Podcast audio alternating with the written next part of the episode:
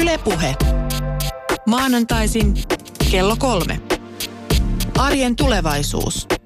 Toimittajana Jarmo Laitaneva. Joo, tämän talven ja kevään aikana siis pureudutaan muutokseen, mikä tai mitkä asiat muuttuvat ihmisten arjessa tulevina vuosina kaikkein eniten. Tässä käsitellään totta kai myös työelämää, työn murrosta, liikkumista, sen muutoksia, mutta pääpaino kuitenkin tässä ohjelmasarjassa tulee olemaan asumisessa ja kodissa. Öö, tässä ensimmäisessä ohjelmassa vieraana ovat aluetieteen dosentti Ilari Karppi Tampereen yliopistosta ja palvelujohtaja Virpi Mikkonen tekee siltä molemmille tervetuloa. Kiitos. Kiitoksia. Olisiko hyvä ottaa tähän alkuun se semmoinen kulma tuoda esille, mistä kulmasta itse tätä asumista ja tulevaisuutta on tullut pohdittua. Aluetieteen dosenttina työskentelet Ilari sinä Tampereen yliopiston johtamiskorkeakoulussa ja olet ollut mukana myös tässä Suomen Akatemian asumisen tulevaisuus, Asulive tutkimusohjelmassa. Joo, kyllä. Me tarkasteltiin tässä ohjelmassa omassa hankkeessamme asukkaiden teknologioiden kaupunkiympäristöjen välistä suhdetta kaupunkia ja yhdyskuntien suunnittelussa. Eli meillä on ehkä tämmöinen niin kuin koko, kokonaisvaltaisempi tai makratason näkökulma tässä. Ja Tekesillä on useampikin ohjelma, jotka tätä ovat kähvään niin sivunneet ja suorastaan koskettaneetkin. Fiksu kaupunki muun muassa, mutta tämä tilaohjelma, Virpi Mikkonen, molemmat on ollut teillä mukana. Joo, kyllä. Ja tietysti tavallaan tämän monet liittää tekesiin aina nämä teknologian näkökulmat. Toki me aina niistä innostutaan, mutta erityisesti tietysti kiinnostaa se, että minkälaista uutta liiketoimintaa tämmöisen niin kuin asuminen saa sitten aikaiseksi. Eli sikäli se siihen työhönkin liittyy. Ja puhelimitse aihetta kommentoi tänään myös digitaliste Ville Tolvanen ja otetaanpa mukaan myös kommentteja tulevaisuuden asunnon haltijoilta eli lapsilta. Ylepuhe. Arjen tulevaisuus.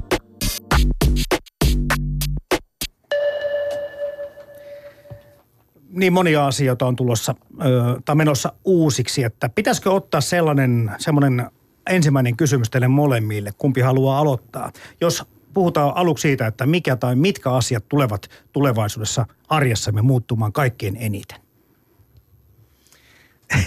No voidaan aloittaa ihan sellaisesta kuin vaikka työnteko. Lupailit tuossa äsken, että siitäkin asiasta voidaan puhua tässä asiayhteydessä. Siis eh, työn muutokset kuvastaa hyvin paljon samoja, samoja tota, meitä liikuttavia voimia, kuin, mitkä heijastuu myöskin sitten asumiseen ja muuhun tekemiseen. Siis monipaikkaistuminen, tavallaan tämmöinen monivaiheistuminen, monivälineistyminen.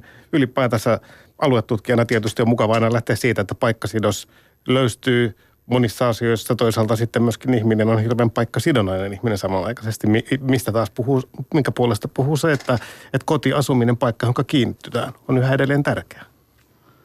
Niin, paikkasidonnaisuus, se on mielenkiintoinen niin kuin tämmöinen nimi tälle asialle siitä, että tulevaisuudessa työtä ei enää tehdä työpaikalla välttämättä, mm. tai se, että ihminen ei taas samalla tavalla ajattele ehkä kodistaan tai asumuksestaan kuin mm. on ennen ajatellut. Mm. Eli viittaatko siihen mm, nyt tässä Ilari Karppi, että voi tulla kombinaatioita. Se, mikä on voi olla kotiin toimisto tai toimisto kotiin. Uskoisin, että tällä tavalla ehdottomasti on ja jos ajatellaan puhetta, jota me ollaan paljon puhuttu yrittäjämäisemmästä yhteiskunnasta ja, ja työn muuttumisesta yrittäjämäisemmäksi, niin kyllähän se tarkoittaa myöskin silloin sitä, että työ tällaisissa puitteissa elämäntapa-istuu, jos tällaista sanaa voi käyttää. Ja se tarkoittaa sitten myöskin työn, vapaa-ajan asumisen, kaiken muun tekemisen ö, limittymistä toistensa kanssa, mikä ei välttämättä ole ainoastaan niin kuin onnellinen ja hyvä asia. Sehän, jos, jos sellaista asetelmaa ei, ei hallitse, niin se voi johtaa melkoiseen loppuun palamiseen ja vastaavaa. Ja silloinkin tarvitaan just näitä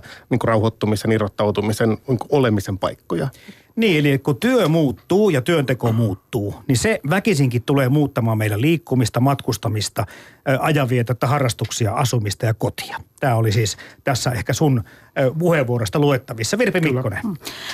Mä ajattelen, että, että se asuminen ja tämmöinen oleminen, niin meille tulee paljon enemmän palveluita siihen meidän arkeen. Eli osa meidän tilantarpeesta voikin korvautua palveluilla. Eli mm-hmm. että tarvitseeko meidän omistaa enää niin kuin kaikkia pyykkikoneita ja pyykki, kodinhoitotiloja. Että jos meillä onkin palveluita, jotka tekee tämän meidän puolesta, silloin me ei pistetä niin paljon tätä omaa ää, tota, rahaa kiinni siihen tilaan, vaan pystytään ehkä nauttimaan enemmän elämästä palveluiden mm-hmm. kautta. Mm-hmm. Niin tämä tulevaisuuden asuminen ja tulevaisuuden kodit on semmoinen asia, mitä jonkin verran Suomessa kai on tutkittu, mutta kun yritin vähän katsella niitä etukäteen, niin huomasin, että siihen viittaavia tutkimuksia on kyllä Suomessa tehty, mutta kukaan ei ota ei ole ottanut varsinaiseksi asiakseen lähteä isosti tutkimaan tätä asiaa. Mm-hmm. Mä en nyt tiedä, onko mä tämän väitteen kanssa täysin väärässä, mutta mikä, mikä tässä asiassa sitten on sellainen, tulevaisuutta kumminkin meillä on tulevaisuuden tutkimuskeskus ja kyllä silläkin asumista on ennakoitu, mutta, mutta mm. jotenkin tuntuu, että kukaan ei ihan täysin tämän asian päällä ole. Niin, voisiko se olla sitä, että tavallaan se muutos on aika hidasta ja asteittaista, että mä ekaksi ajattelin ja mun yksi väite oli tässä, että, että kuluttajat omaksuu niin kuin hitaasti tämmöistä uudenlaista älykästä kotia ja älykästä asumista. Mutta sitten kun mä rupesin miettimään, niin vähitellenhän siellä on hiipinyt kaikkia asioita, jotka muuttaa meidän arkea. Ja ehkä se on niin semmoinen hidas prosessi, että se ei tapahdu rysäyksellä, niin kuin ehkä ajattelisi näin niin kuin markkinamiehenä tai teknologiakauppiana, että nyt minä myyn sinulle älykodin ja elämästäsi tulee helppoa, vaan että siellä, sinne on tullut vähitellen, vähitellen tullut robottiimuria ja, ja tota, älylattioita, jotka esimerkiksi vanhusasumisessa sitten ää, ää, sensoroi sitä, että jos mummo kaatuu lattialle ja tämmöistä. Että nämä on jo meidän arkea osittain. Mm. Että, tota, että se muutos on ehkä semmoinen hiipivä, jos ei silloin, silloin se ei ole ilmiönä sitten niin iso. Mutta jos tutkimuksesta puhutaan, niin kyllähän tätä iäkkäiden ikäihmisten palveluasumista on kyllä tutkittu tosi paljon. Mm.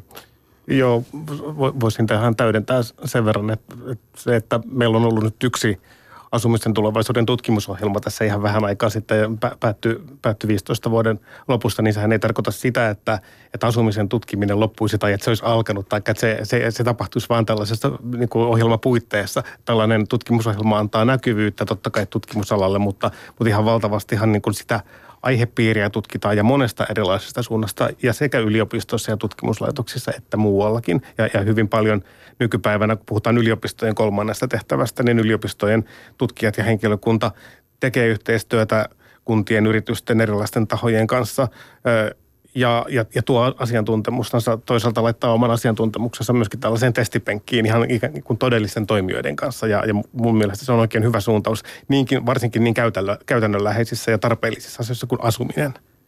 Niin, tuntuu ehkä siltä, että tämmöisiä yksittäisiä tutkimuksia, kuten sanoitkin mm. tuossa, on olemassa. Mm. Tätä ongelmaa ehkä kuvaa sitä älytaloajattelu, mistä, missä tuossa vähän viittasitkin Virpi Mikkonen siihen, että niitäkin älytalon kehittäjiä tai älyteknologian kehittäjiä taloihin, asuntoihin on olemassa hyvin monia erilaisia, mutta kukaan ei hallitse mitään sateenvarjoa sen mm. yläpuolella. Että on paljon erilaisia tekniikoita tai teknologioita tai tahoja, yrityksiä, jotka haluavat meidän seinien sisään tuoda älyteknologiaa, mutta Joo, ei se, välttämättä keskustele keskenään. Ei, ei. Ja sitten tavallaan mulle tulee se mieleen, että sieltä puuttuu nyt niin se palvelumuotoilu. Että tavallaan ihminen jos on tämmöinen niin kuin digiotti eikä ole tämmöinen teknofriikki, niin sitä ollaan aika pulassa sitten kaikkien niiden kapuloiden kanssa siellä ja säätöjen kanssa. Toisaalta on hirveän paljon erilaisia syitä niin kuin teknistää tai digitoida taloa. Mm. Että ei ole olemassa vain niin yhtä sellaista, sellaista niin kuin uraa tai kanavaa, jota pitkin kuluttajakaan sinne siihen digitointiin menisi. Mm. Joo, joo. Mm. Toisaalta kun ajatellaan, että, että mainitsit nuo robottiimurit ja samalla tavalla meillä on nämä robottiruohonleikkurit, ne jollain tavalla, vaikka ovatkin edustavat tätä uutta teknologiaa, niin menevät kuitenkin vanhoihin kodinkoneisiin, mm. ikään kuin siihen samaan sektoriin. Että tarvittaisiko me niin kuin semmoisia näkyviä, merkittäviä uudistuksia, että me ymmärtäisimme, että asiat muuttuu ja ovat, on, näitähän nämähän on keksittyjä asioita, mistä me kohta tullaan puhumaan, jota ei välttämättä ole vielä kaupallistettu tai että tuotu markkinoillekaan. Eli, eli onko muutokset, kun sä sanoit, liian pieniä?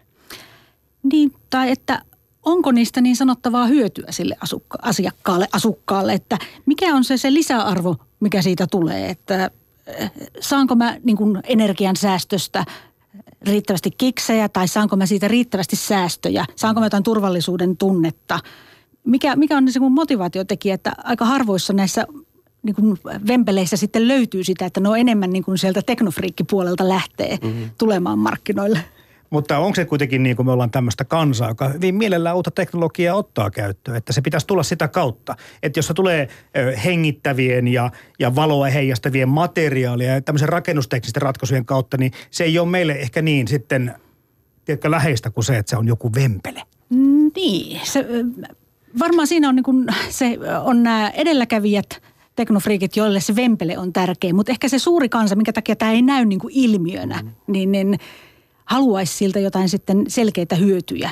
Niin kuin just sanot, että mitkä on niin ne ensimmäiset asiat, mitkä tältä älyteknologiasta on niin kuin markkinoilla lyöneet läpi, niin on niin kuin just tämmöiset hälytysjärjestelmät ja sitten tulee tämä kodin, kodin monitorointi ja säätö. Mutta että, että se on niin kuin sieltä jonkun hyödyn kautta, turvallisuuden tunteen kautta. Ja sitten toisaalta täytyy muistaa se, että, että meillä on varttumassa vasta sukupolvi, joka on viettänyt niin kuin ruutujen ja mittareiden ja erilaisten, erilaisten sellaisten niin kuin käyttöliittymien kanssa lapsuutensa. Ja, ja, ja tota, ovat oikeasti kasvamassa sisään siihen, että, että mit, minkälaisia kaikkia asioita voidaan erilaisilla säädöillä tehdä.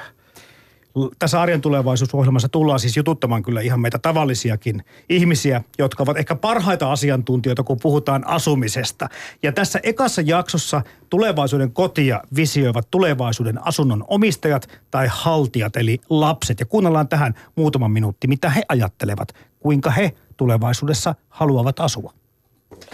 No siellä pitäisi olla ainakin sellaiset hienot lasiseinät, jossa on niinku telkkari samassa seinässä, kaikki tietokoneet ja semmoiset samassa seinässä. Seinät on semmoisia ja hienoja lasia, että niissä näkee läpi.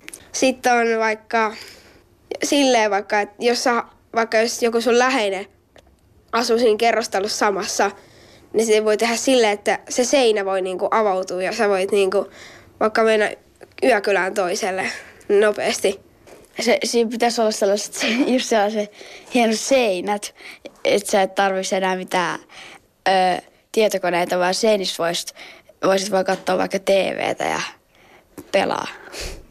Sun yksi seinä on vaikka semmoinen, niin toisessa seinässä kasvaa perunoita, mansikoita, mustikoita ja silleen. Semmoisia voisi olla, että sun kasvaa ruoka sun kodissa. Sun kasvaa vaikka karkki jossain puussa. No kerrostalossa mulla tuli mieleen vaikka, että hissi ylös, vaikka la- lapsilta ja aikuisilta. Sitten lapsilla vaikka niinku liukumäki alas, niin kuin kerrostalossa. Kerrostalosta mulla tulee semmoinen mieleen nyt, kun äsken mietin, niin että hissi menee erikseen jokaisen kotiin, että ei tarvitsisi käydä sitä käytävää pitkin. Että se menisi jokaisen kotiin erikseen. Niin kuin on, alakerroksessa on pelkkiä hissejä niin kuin jokaisen oven kohdalla. Sitten hissit vie aina yhden kerroksen ylöspäin. Kun sä menet kerrostalon ovesta sisään, siinä on suoraan hissi. Ja sä painat sen sun osoitteen siihen. Sieltä talosta se vie se hissi sut sinne sun osoitteeseen.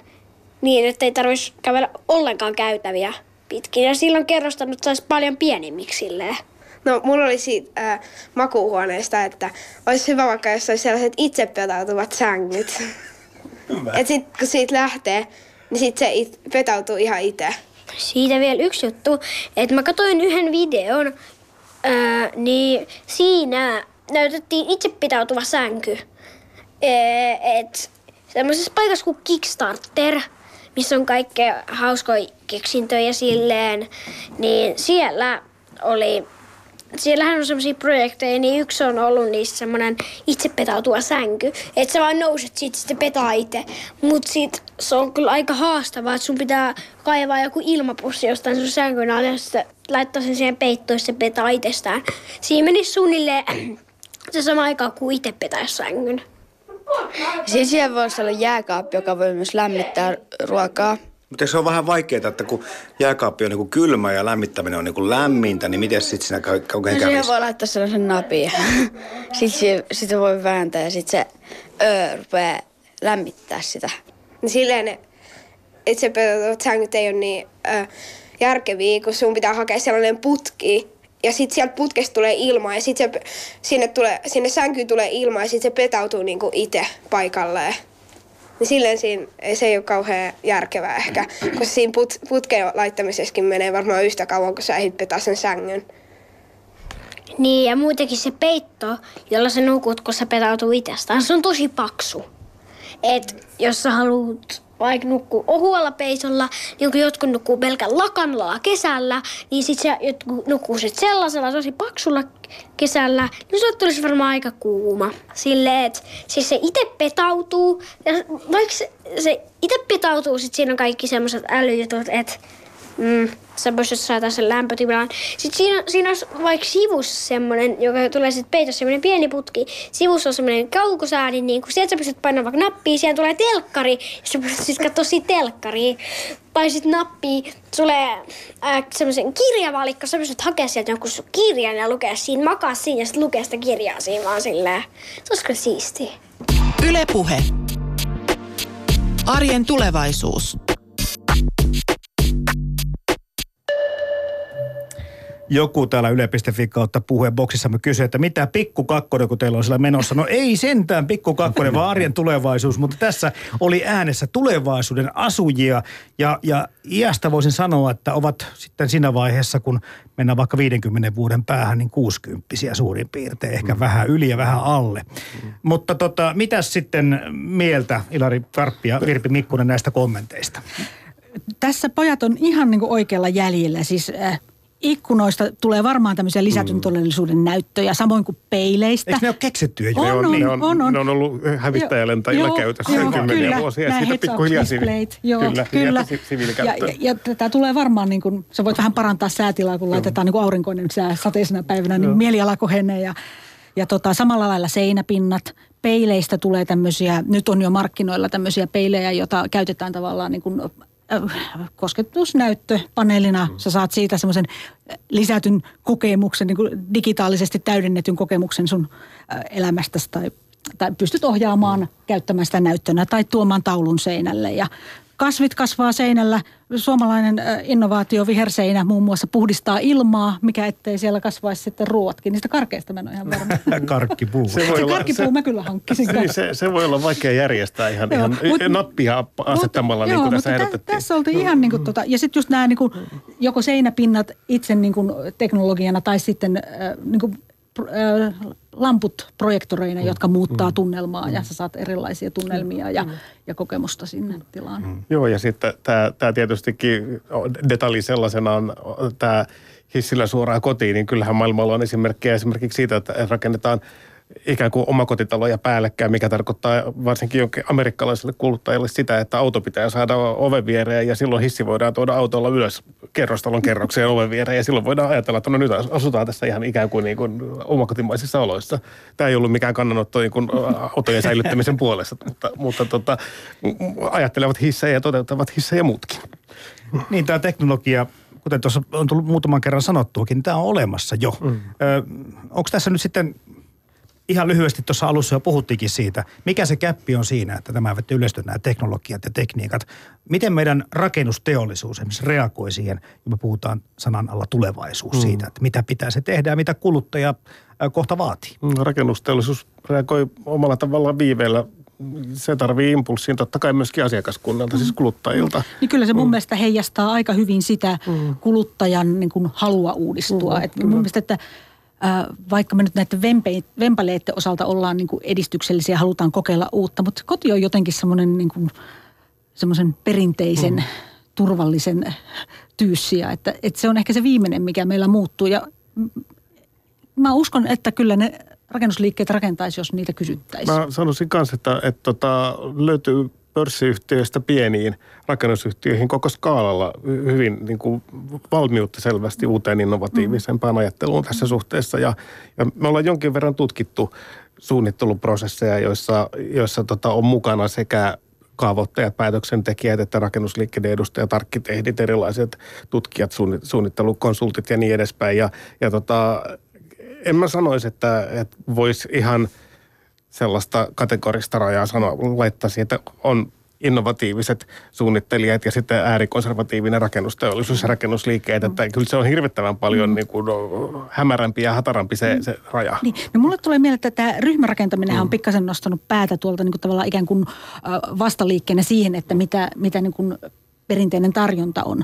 Mutta ei sielläkään ole niin kuin mitkään äly ratkaisut noussut. Että ne on enemmän ollut sitten tilaratkaisuja, jossa on tehty tämmöistä niin yhteisöllistä asumista. Ja toisaalta sitten se on ollut myöskin tällaista riskienhallintaharjoitusta myöskin, että, että millä tavalla, tavalla oikeasti niin kuin vakuudet ja kaikki muut vastaavat asetetaan Aivan. rakennusprosessin aikana, mikä taas kertoo hirvittävän hyvin siitä, että ihan rakentaminen on vaan sitä, että, että laitetaan nosturi pystyä elementtejä kasaan, vaan se on, se on siinä on monenlaisia instituutioita kiinni siinä järjestelmässä. Ja sen takia, jos halutaan innovatiivisempia uusia ratkaisuja, niin emme voida ainoastaan katsoa rak- siis siihen konkreettiseen rakentajaan, vaan kaikkiin koko siihen tukijärjestelmään, mm. joka on siinä ympärillä. Mm.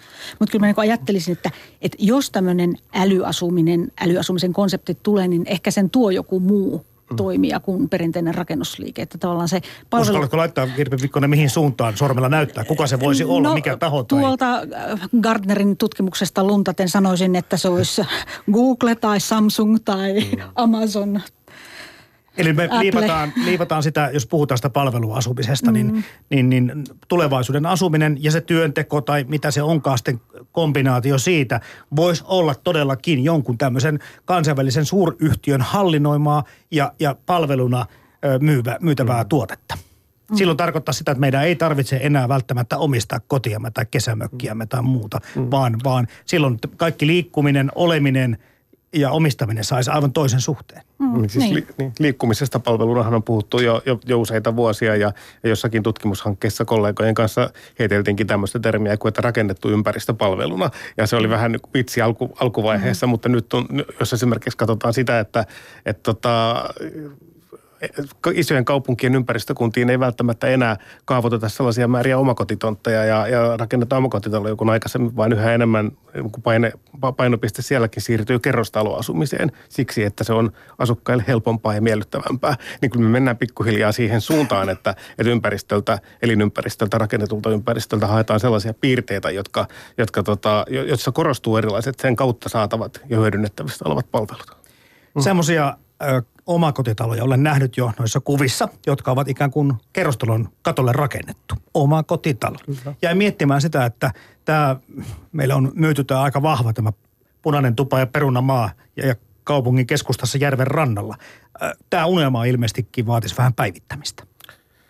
Kyllä se vaatii, tai se on oikeastaan päivittymässä jossain kohtaa, kun – vaihdeltiin mielipiteitä tässä ennen tätä lähetystä sen verran. Täytyy taustatöistä paljastaa ja, ja, ja äskeltiin sellaista tai aseltiin kysymystä, että missä asutaan tulevaisuudessa Suomessa. Että kesku, iso, isoissa kaupungissa reunoilla, vaikka Korpimailla tai taajamien takaa, niin tuota, mä voisin sanoa, että kaikkialla, mutta asuminen eri paikoissa – ei varmastikaan enää rakennu sellaiselle oletukselle kaikkialla samalla tavalla saatavista hyvinvointivaltiollisista palveluista esimerkiksi, vaan siinä on erittäin paljon kysymys myös siitä, että, että jossakin ympäristössä, että ehkä tulevaisuudessa tullaan asumaan ikään kuin tietoisena siitä, että palveluvarustus on, on, on, on parempi tai laajempi ja jossakin, jossakin päin ehkä ollaan sitten enemmän omatoimisuuden varassa. Ja mä sanoisin kyllä tähän niin kuin tavallaan jos se valtavirta vaikka mm. on se kaupungistuminen tällä hetkellä yli 70 prosenttia suomalaisista asuu kaupungeissa ja suunta näyttää olevan edelleen siihen suuntaan, niin sitten siellä on kuitenkin se vastavirta aina. Aina. Ja, ja tavallaan se signaalinen, mutta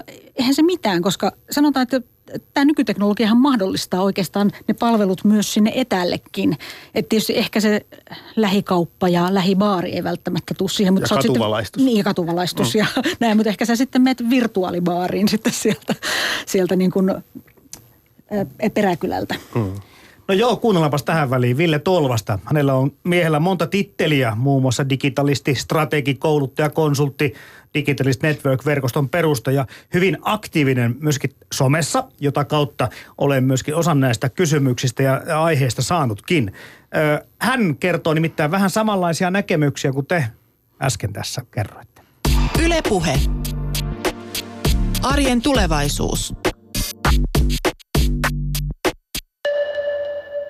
Sä oot tämmöinen innostava, eli massoja liikuttava puhuja ja sua kehutaan nimenomaan siitä, että kun muotoilut ajatuksiasi vaikka tulevaisuuden yhteiskunnasta ja siihen liittyvästä liiketoiminnasta, niin mukana on realistisia suunnitelmia eikä vain kristallipallosta revittyjä toiveunia. Jos puhutaan lyhyellä aikavälillä, Ville Tolvanen, vaikka kymmenessä vuodessa, mitkä asiat ehkä muuttuu ihmisten arjessa kaikkein eniten? No mä aina aloitan usein luennon sanomalla, että mä, mä toivon, että tämä homma päätyy laiturin nokkaan.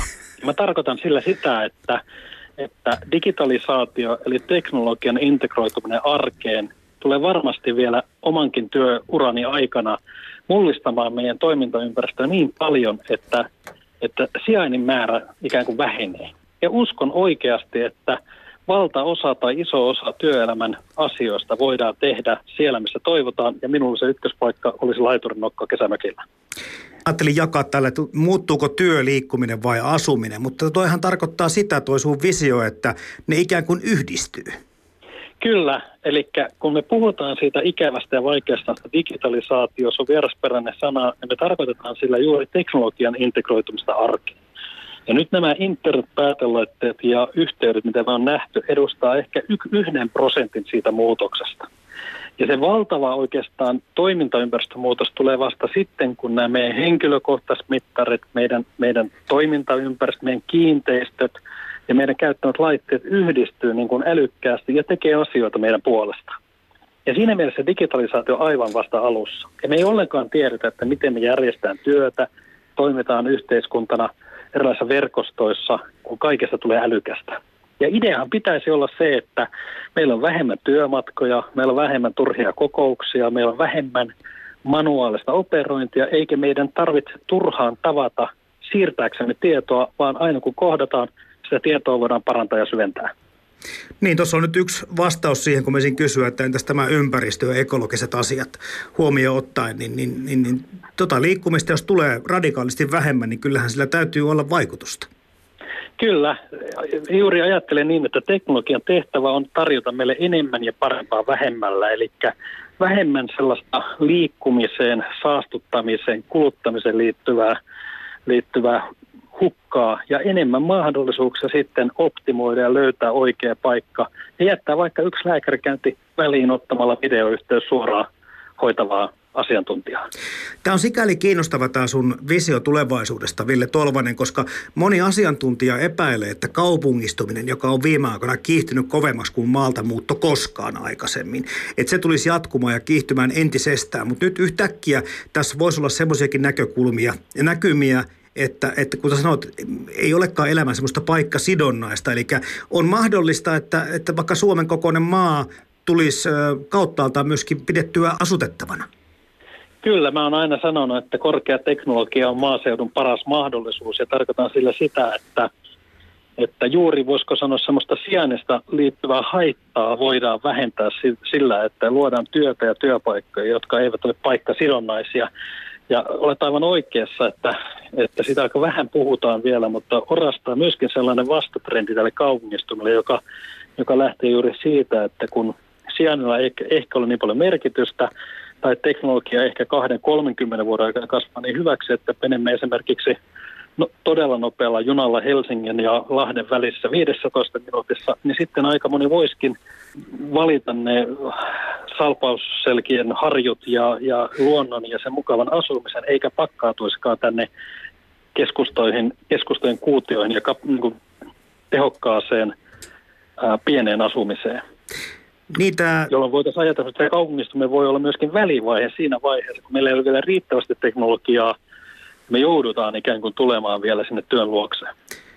Joo, tämä kuulostaa silläkin tavalla hyvältä korvaa, että kun tässä on myöskin esitetty pahoja pelkoja siitä, että tämä teknistyvämpi yhteiskunta ja ympäristö saattaa syrjäyttää edelleen, eli kahtia jakaa vieläkin tehokkaammin ihmisiä. Kuvitellaan, että tuo elämä menisi tohon suuntaan, mitä sä nyt kerrot, niin se tarkoittaa, että hetkinen, se olisikin tasa-arvoisempaa kehitystä. Maailmastahan tulee juuri sellainen, kun me siitä itse, itse rakennamme ja, ja kaikkeen uuteen ja outoon voi, voi aina lähes, niin kuin, asioita voi lähestyä uhkien tai mahdollisuuksien kautta. Ja minusta olisi tärkeää, että, että me lähestyttäisiin mahdollisuuksien ja sen paremman maailman vision kautta. Et totuus on kuitenkin, jos maailman taloushistoriaa katsotaan 200-300 vuoden aikaperspektiivillä, että maailma on aina korvannut itsensä paremmalla versiolla – me ollaan terveempiä, me eletään pidempään, me ollaan vauraampia, vapaampia ja meillä on suuremmat vaikut- mahdollisuudet sekä vaikuttaa oman elämiseemme että ympäristöömme. Ja siinä mielessä teknologia pitäisi nähdä niin kuin mahdollistajana. Totta kai siinä uhkakuvia, eikä maailmasta täydellinen tule, mutta ajatella, että se paranee versiossa ja luoda siitä sellaista, kun itse haluaa. Me puhutaan nyt digitalisaatiosta tai teknistyvästä yhteiskunnassa, niin ketkä tässä on nyt ne avainasemassa olevat tekijät? No kyllä se minusta menee niin, että, että kaikki tulevaisuuden tutkijat sanoo, että tulevaisuuden maailma perustuu verkostoihin, eli kaupunki, kunta on yksi verkosto, työ voi perustua verkostoihin, koulutusjärjestelmät, laitokset ovat verkostoja, eli me yksilöinä kuulutaan erilaisiin verkostoihin ja yhteisöihin. Ja siinä tietenkin on tärkeää, että yksi, me yhdessä rakennamme ja parannamme niitä verkostoja, joita voi vaikka kaupungiksi kutsua. Kaksi, kehitämme yrityksiä, yhteisöjä, jotka luo työpaikkoja ja jakaa sitä työtä ja siitä syntyvää arvoa. Ja kolme, pidetään huolta digitaidoista, jotka minusta on kansalaistaitoja. Eli ei ajatella, että järjestelmän tai yhteiskunnan pitäisi kouluttaa ja opettaa, vaan otetaan asenne ja vastuu omiin käsin sillä tavalla, että pidetään huolta, että pysytään ajassa ja taidoissa kiinni. Nyt tuntuu, että moni tätä vähän pelkää. Onko tämä semmoinen välivaihe, Ville Tolvanen, vaan että, että nyt kun me mietitään, että minkälaisia harppauksia tässä tapahtuu tässä meidän arjessa ja elämässä vaikka seuraavan kymmenen vuoden aikana, niin ollaanko me 50 vuoden päästä ohitettu jo semmoinen pelkovaihe vai onko tämä teknologian kehitys koko ajan alati kiihtyvä niin, että me aina ollaan vähän epävarmoja siitä, että mihin suuntaan me mennään? No minusta tämä on maailman mielenkiintoisin aihe juuri sen takia, että aina sanon, että olemme viimeinen sukupolvi, joka on elänyt tyhmässä maailmassa. Eli tulevat sukupolvet kohtaa asiat paljon fiksumpina ja järjest, niin kuin tietopohjaisempana ja älykkäinä. Ja mä uskon, että, että tämä teknologiapelko jää meille analogisessa yhteiskunnassa varttuneille ja kasvaneille, jotka on nähnyt niin kuin molemmat versiot. Mutta meillähän kovaa vauhtia kasvaa jo semmoinen niin parikymppistä alaspäin ikään kuin diginatiivien tai nettinatiivien sukupolvia, jotka eivät osaa oikeastaan edes kyseenalaistaa internetin tai näiden päätelaitteiden läsnäoloa. Ja he tulee kyllä mullistaa ja muuttamaan sitä maailmaa ja sen rakennetta oman näköisekseen. Ja siinä mielessä me voidaan niin lopettaa se pelkeäminen ja huolehtiminen, että me kuluttajina – nähdään jo kaikesta kehityksestä. Tämä tulee joka tapauksessa. Eli vaihto, vaihtoehtona ei ole pois jääminen ja toisaalta meidän turhalta pelätä. Me kuluttajina ja käyttäjinä ja, ja ihmisenä tätä kuitenkin halutaan. Niin tämä nämä kehitykset, tai kehityksen vaihe tapahtuu varmaan seuraavan 10-15 vuoden aikana, kun saadaan tätä diginatiiviporukkaa opiskelemaan ja työelämään mukaan. Mutta sitten uskallatko sanoa vaikka 2050, minkälaisia asioita on tapahtunut siihen mennessä Suomessa? Nyt mä aina sanon, että tulevaisuuden työelämä on vähän niin kuin elämä TV-ohjelmassa, 70-luvun TV-ohjelmassa Pienitalo Preerialla. Eli varmaan mennään tämmöisen verkostojen yrittäjän yhteiskuntaan, jossa joku elää palveluilla ja matkailuilla ja joku elää eläimiä hoitamalla, joku tuottaa ruokaa. Joka tapauksessa meidän niin automaatioaste on suurempi, mutta minun veikkaukseni on, että se ohjaa meitä takaisin niin aitojen asioiden pariin maalle ja savusaunaa ja maanviljelyyn sen tyyppisiin asioihin, että näitä, näitä älykkäitä digitaalisia laitteita käyttää kivikauden ihmiset, jotka kuitenkin nauttii sitä luonnosta ja tekemästä, mutta idea on vaan se, että se mahdollistaa meille enemmän ja parempaa laatuaikaa luonnossa ja, ja voisi sanoa niin kuin elämässä kiinni. Se ajatus, että jotenkin koneet vie ihmisen tai ei mitään muuta ja jäljellä on jotenkin kummallinen ja minusta väärä. Minusta kehitys tulee olemaan päinvastainen. Ylepuhe. Arjen tulevaisuus. Toimittajana Jarmo Laitaneva.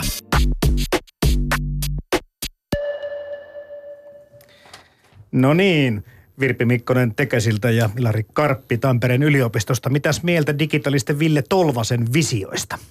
Aika lohdullisia mun mielestäni ja sillä tavalla, sillä tavalla vaikka lennokkaita olivat niin jalat maassa, että jos ajattelee aikaisempia tällaisia yrityksiä rakentaa fiksuja kaupunkeja, joka alkoi oikeastaan 1800-luvulla, niin siellä on ollut perinteisesti hirveän isot toimijat liikkeelle. Siemens ja IBM ja vastaavat, jotka aina on vähän niin kuin omaa versiotansa yritysvetoisesti rakentanut sitä, että nyt me tehdään fiksu kaupunki ja fiksuja yhdyskuntia. Ja ei ne koskaan oikeastaan niin onnellistuttaneet. Yhä edelleen ollaan siinä tilanteessa, mikä tuossa äsken sanottiin, että, että ollaan vielä sitä viimeistä sukupolvea, joka, joka jättää taakseen tavallaan niin kuin tyhmän, tyhmän yhdyskunnan ja siirtyy, siirtyy aidosti kohti fiksua.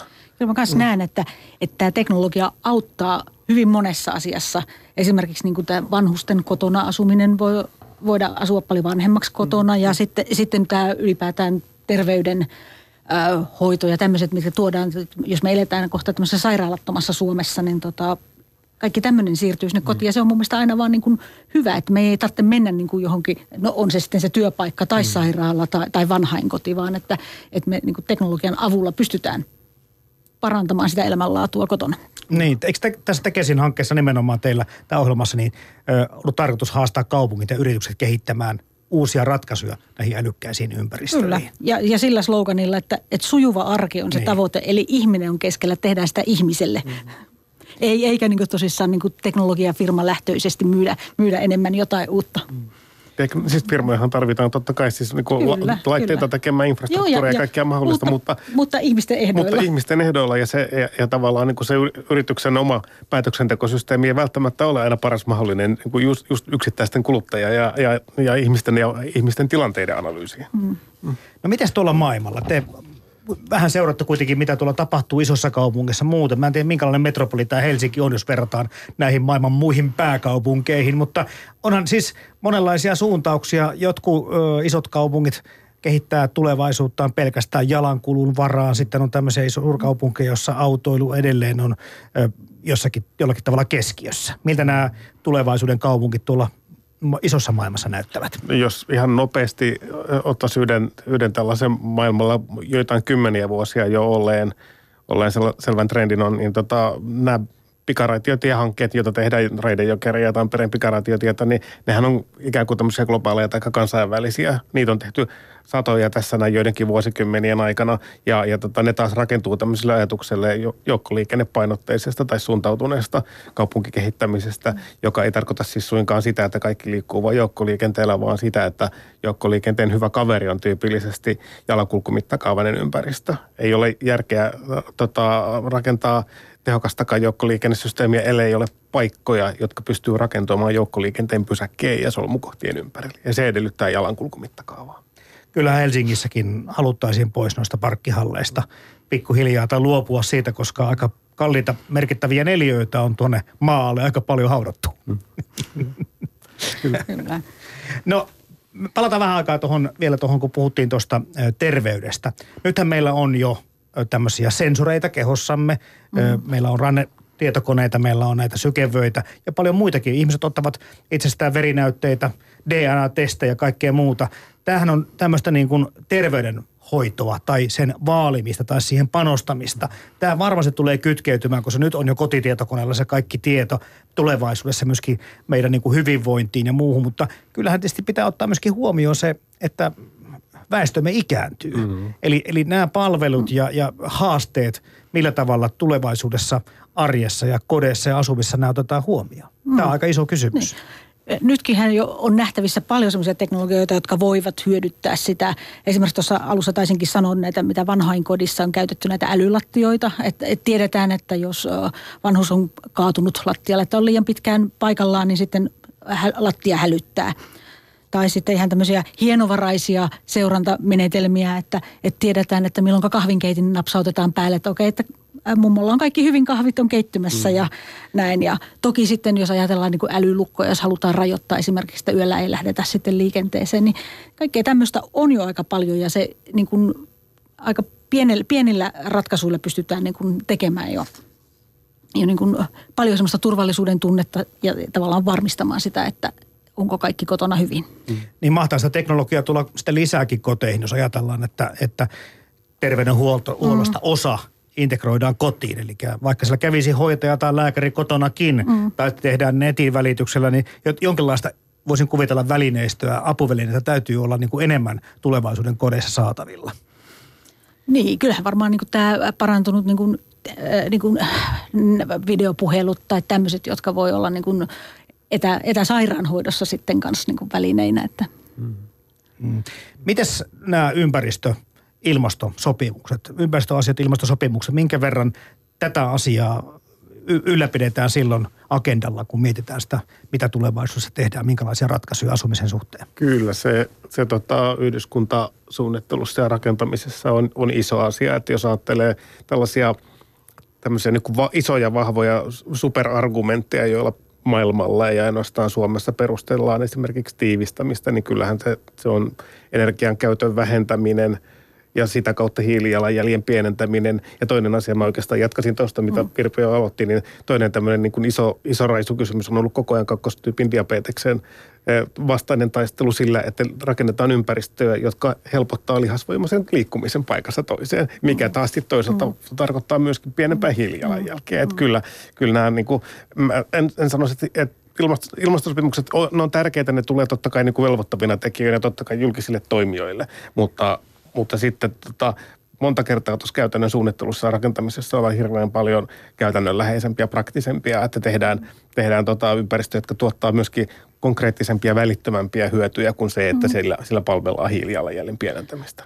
Tässähän tota, äh, esimerkiksi omakotirakentajat on usein fiksumpia kuin nämä isot rakennusliikkeet, koska he rakentaa itselleen. He näkee niin kuin selkeästi sen, että jos mä nyt investoin tähän pikkasen lisää energiatehokkuuteen, pikkasen parempiin ikkunoihin, mm. pikkasen parempaan ää, tota, eristetasoon.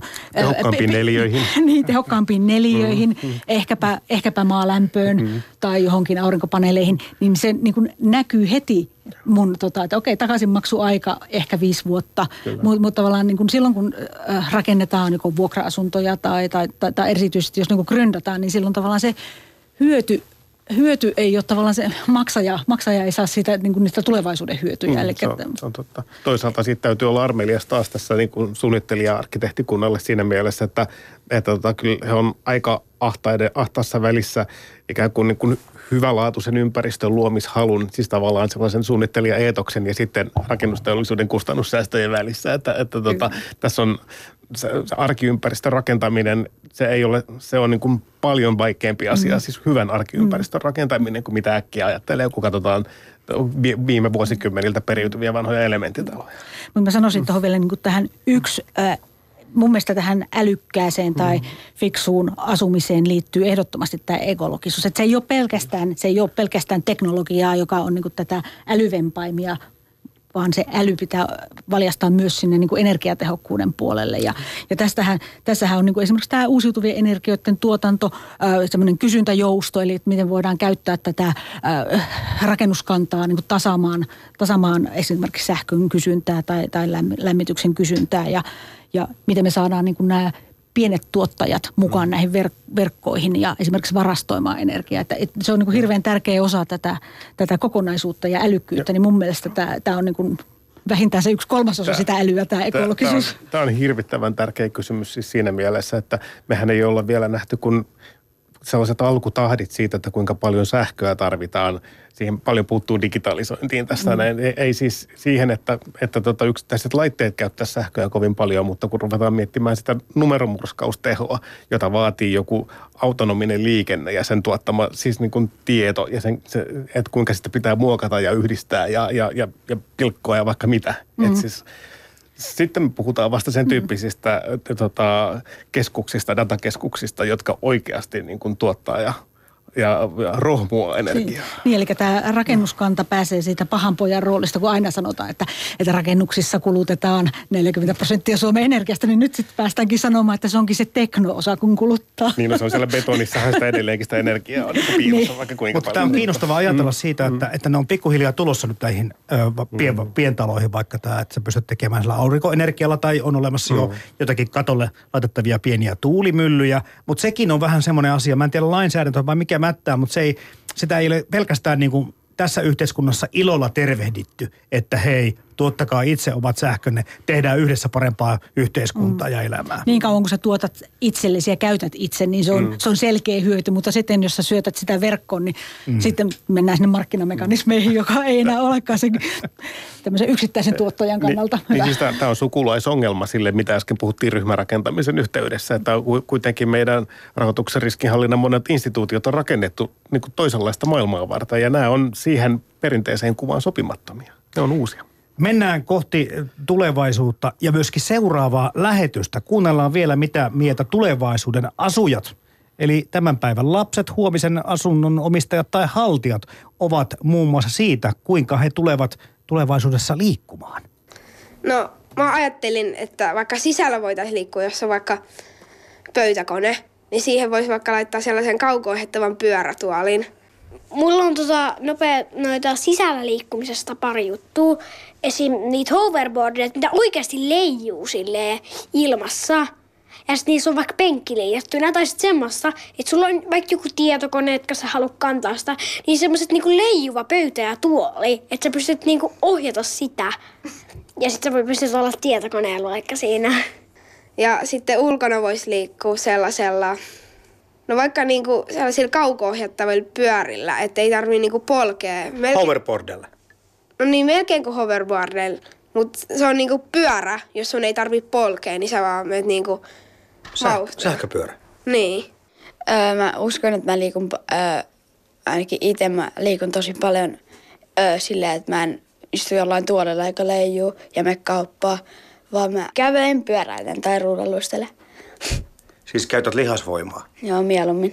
No entäs robottiautot? No joo, kyllähän niilläkin tulee liikkuu. Tosta Millaisia ne on? No semmosia, että sun ei tarvi itse ohjaa. Sä se kuski ei tarvi itse ohjaa. Sä voit vaan niinku istua siihen etupenkillä, se veijä ja tosi kivaa. Se vie sut itsestään sinne paikkaan, missä haluat. Paljon turvallisemmin, ei ikinä tule kolareita. Sitten siinä autossa voisi olla semmoinen, että se vaistoo etukäteen kolarin. Se piippaa sit, kun tulee kolari sun edessä. Se jarruttaa itsestään. Se olisi kyllä tosi hyvä. Mulla olisi lentävästä autosta, kun vaikka moottoritiellä voisi olla silleen, että kaista kääntyy kiitoradalle. Sitten siitä voi vaikka lähteä siinä lentävällä auto, autolla lentoon. Ja sitten siitä, sit vaikka jossakin muissa paikoissa, kun on kiitora, ei vaan niin sinne voi laittaa vaikka myös ö, ton kiitoradan, että siihen voi vaikka laskeutua. Vaikka että silleen, että toinen puoli on laskeutumiseen ja toise, toinen on niin kuin nousuun. Taloista silleen, että talot pystyisi lentää.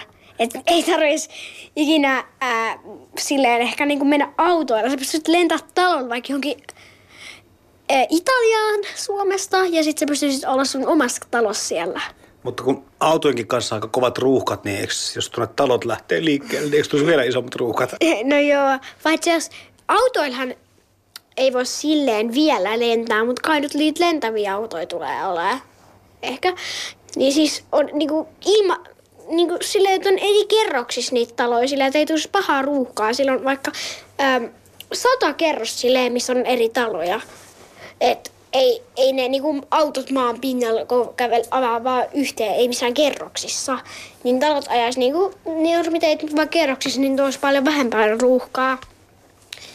Joo, ja sit niistä lentävistä autoista vielä silleen, että ne olisi kyllä silleen aika käteviä. Sä pääsisit jollain, koska lentokoneet on muuten vähän nopeampi, niin sä pääsisit niitä lentokoneen vauhilla sinne sun määränpäähän. Semmoinen robottiin lentävä auto, joka vie sut lentokoneen nopeudella sinne määränpäähän. Ja sitten sulla on kotona pieni kiitor, kiitorata, ja sä pystyt nostaa sen auton, nostaa sen auton ilmaan. Entäs lentäviä autoja? No vaikka jos mä aj- niin haluan lentää vaikka jonnekin mö- mökille, niin kyllä mä varmaan sitten en rullustele 400 kilometriä. Tota, luulet sä, että tulevaisuudessa on mökkejä? Aika vaikea kysymys. Asutko mieluummin kaupungissa vai maaseudulla? Maaseudulla, Miksi? ö, kun siellä on paljon rauhallisempaa. Miten niin rauhallisempaa? Siellähän on kaikkia eläimiä ja... No, siellä ole niin paljon ihmisiä, jotka sählää. Siellä olisi varmaan va- vapaampi olo, kun ei olisi kaikki koko ajan ympärillä. Eikö tulevaisuudessa ole vielä enemmän ihmisiä kuin nykyään? On. Mitä sitten? Mihin sä sitten meidät muuttaa? Ö, asua edelleenkin maaseudulla. Minkälaisessa asunnossa tai talossa? No, ihan samanlaisessa kuin ö, kaupunkitaloissa, mutta silleen maaseudulla, että ö, ei ole paljon ihmisiä siellä. Ylepuhe. Arjen tulevaisuus. Toimittajana Jarmo Laitaneva. Joo, ei mennyt ihan tasan tuossa tulevaisuuden asunnon hallitsijoilta ja hall- vallitsijoilta tuo homma, että miten liikutaan, mitä voimaa käyttäen tai missä halutaan asua. Siinä oli muutama kerrostalofani ja sitten taas joku halusi, halusi olla pelkästään maaseudulla ihan omassa rauhassa. Joo. Mitäs mieltä Ilari Karppi ja En, en Ilse Mikkonen? Mua hirvittäisi ajatus olla italialaisessa ilmatilassa italialaisten lentävien talojen kanssa. Siinä on kyllä haastetta ilmailu, ilmailujutulle, kyllä. Tämä, tämä korostaa sitä, että, että äh, kun me rakennetaan tänään, niin me rakennetaan jo sitä tulevaisuutta. Mm. Nämä rakennukset on meillä sen sata vuotta todennäköisesti. Niin pitäisi olla. Keskuudessamme pitäisi ainakin olla. Mutta että miten me pystytään sitten ottaa nämä erilaiset elämäntyylit ja yksilölliset tarpeet huomioon. Ja sitten tuli mieleen vielä, että erilaiset niin kuin uudet asukasryhmät, että tämä ei ole enää pelkkiä suom- perisuomalaisia, kantasuomalaisia. Tämä, ja tavallaan niin kuin myös se meidän elämäntyylit muuttuu. Me ollaan sinkkuja mm. tai yksi asuvia vanhuksia tai, tai ryhmissä halu, halutaan asua ö, opiskelijaporu, opiskeluaikaa erityisesti porukoissa. Että Tämä pitäisi niin miettiä, että se ei, ei ole niin yhdestä puusta tehty, että joku selvitys, jonka mä tuossa selailin läpi, niin todettiin just, että vaikka Suomessa niin tämä rakennetun ympäristön laatu ja rakentamisen laatu on noin yle, yleisesti ottaen hyvää kansainvälisesti verrattuna, mutta mikä täällä oli huonoa, niin oli tämä niin hyvin niin kuin yhdestä puusta tehty rakennuskanta. Että esimerkiksi Hollannissa on jo niin kuin tavallaan hyvin paljon erilaisempaa, enemmän sitä diversiteettiä – erilaista rakentamista, erilaista, äh, niin kuin sallitaan paljon enemmän erilaisuutta. Palveleeko se sitten tulevaisuuden rakentamista ja asumista enemmän, jos se on monipuolista? Eikö sille riitä, että se on yksipuolista, mutta tasokasta?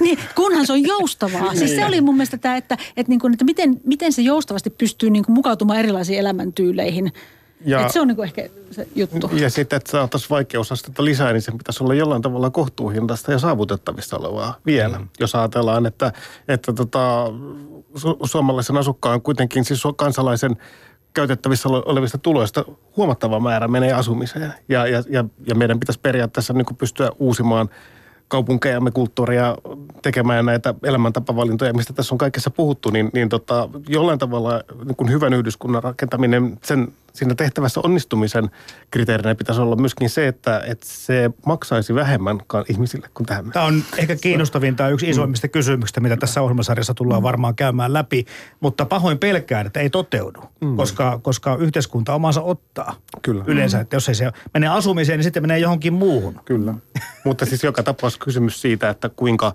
kohtuuhintainen asuminen palvelee hyvän yhdyskunnan rakentamista, minkälaisia toimintoja hyvä yhdyskunta voi, voi tarjota kohtuullistaakseen asumisen hintaa. Ja, ja tällöin ollaan myöskin mm. tämän joustavuuskysymyksen kanssa mm. tekemisissä. Mm. Siis missä menee rajapinta tavallaan sen asumisen kovan ytimen ja sitten sellaisten palveluiden ja toimintojen mm. kanssa, niin. jotka tukeutuu jollain tavalla asumiseen, mutta sitten myöskin tarjoaa siis just tätä joustavuutta, mm. minkä ja, äsken ja, sanoin. Ja, ja mun mielestä nyt niin kuin tavallaan ehkä uusissa isoissa kohteissa, mitä Helsingissäkin Kalasatamaa tulee ja tälleen, niin siellä on ehkä lähetty enemmän siitä, että, että se ei ole pelkästään se minun omistama tila, vaan mm. että se on myös se ympäristö, joka Kyllä. tarjoaa sitten niin kuin mahdollisuuksia tehdä asioita. Että kaiken ei tarvitse tapahtua siellä mun omistamissa neliöissä. Juuri näin.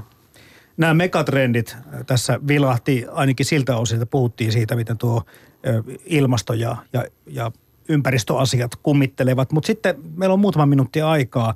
Olen lukenut semmoisestakin, että tulevaisuuden megatrendejä ovat myöskin yksilöllisyys ja yhteisöllisyys. Mm. Ja miettimään, että siinä on kanssa sitten haastetta, jos se niin kuin saman lauseeseen pitäisi laittaa tulevaisuuden asumiseen. Onko tämä yksilöllisyys, tarkoittaa sitä, että, että se asunto on todellakin muunneltavissa kaikkien elämäntilanteiden ja tarpeiden mukaan, mutta mitä se yhteisöllisyys sitten tarkoittaa tulevaisuuden asumisessa? Mm. Kyllä mun mielestä nämä muutamat ryhmärakentamiskohteet, mitä nyt on rakennettu Helsinkiinkin, niin tota, kuvastaa aika lailla sitä yhteisöllisyyttä, että tehdään yhteisiä tiloja. Mm, Jokaisen ei tarvitse tehdä sitä vaatekomeron kokosta saunaa, vaan on y- yhteiset hienot saunatilat, on yhteiset keittiötilat, on yhteiset juhlatilat. Että sitten kun sulla on ne synttärit, niin sä voit käyttää niitä yhteisiä tiloja. Ja sitten se, myös se koko taloyhtiö voi juhlia yhdessä. Ja se ilmeisesti näissä keisseissä onkin, että, että ollaan yhdessä lähetty siihen projektiin ja halutaan viettää aikaa yhdessä. Siis suomalainenkin, jolla on vähän suurempi se henkilökohtaisen tilan tarve, niin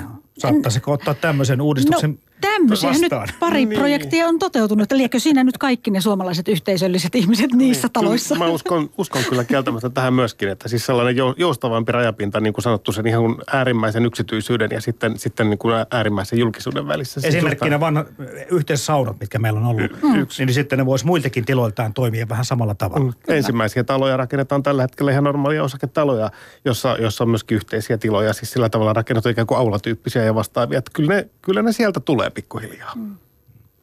Viikon kuluttua tässä Arjen tulevaisuusohjelmassa vierailevat professorit Sirkka Heinonen ja Jarmo Suominen. Sirkka Heinosen työpaikka on tulevaisuuden tutkimuskeskus. Hän on tutkinut muun muassa kaupunkien ja yhdyskuntien tulevaisuutta, mutta myös tämä asumisen ja työnteon tulevaisuus on hänellä agendalla. Jarmo Heinonen taas työskentelee Aalto-yliopiston taiteiden ja suunnittelun korkeakoulussa ja hän on erikoistunut muun muassa palveluarkkitehtuuriin. On kiva kuullakin oikeastaan siitä, millä tavalla arkkitehdit ja suunnittelijatkin tätä samaa asiaa, probleemaa tulevat lähestymään.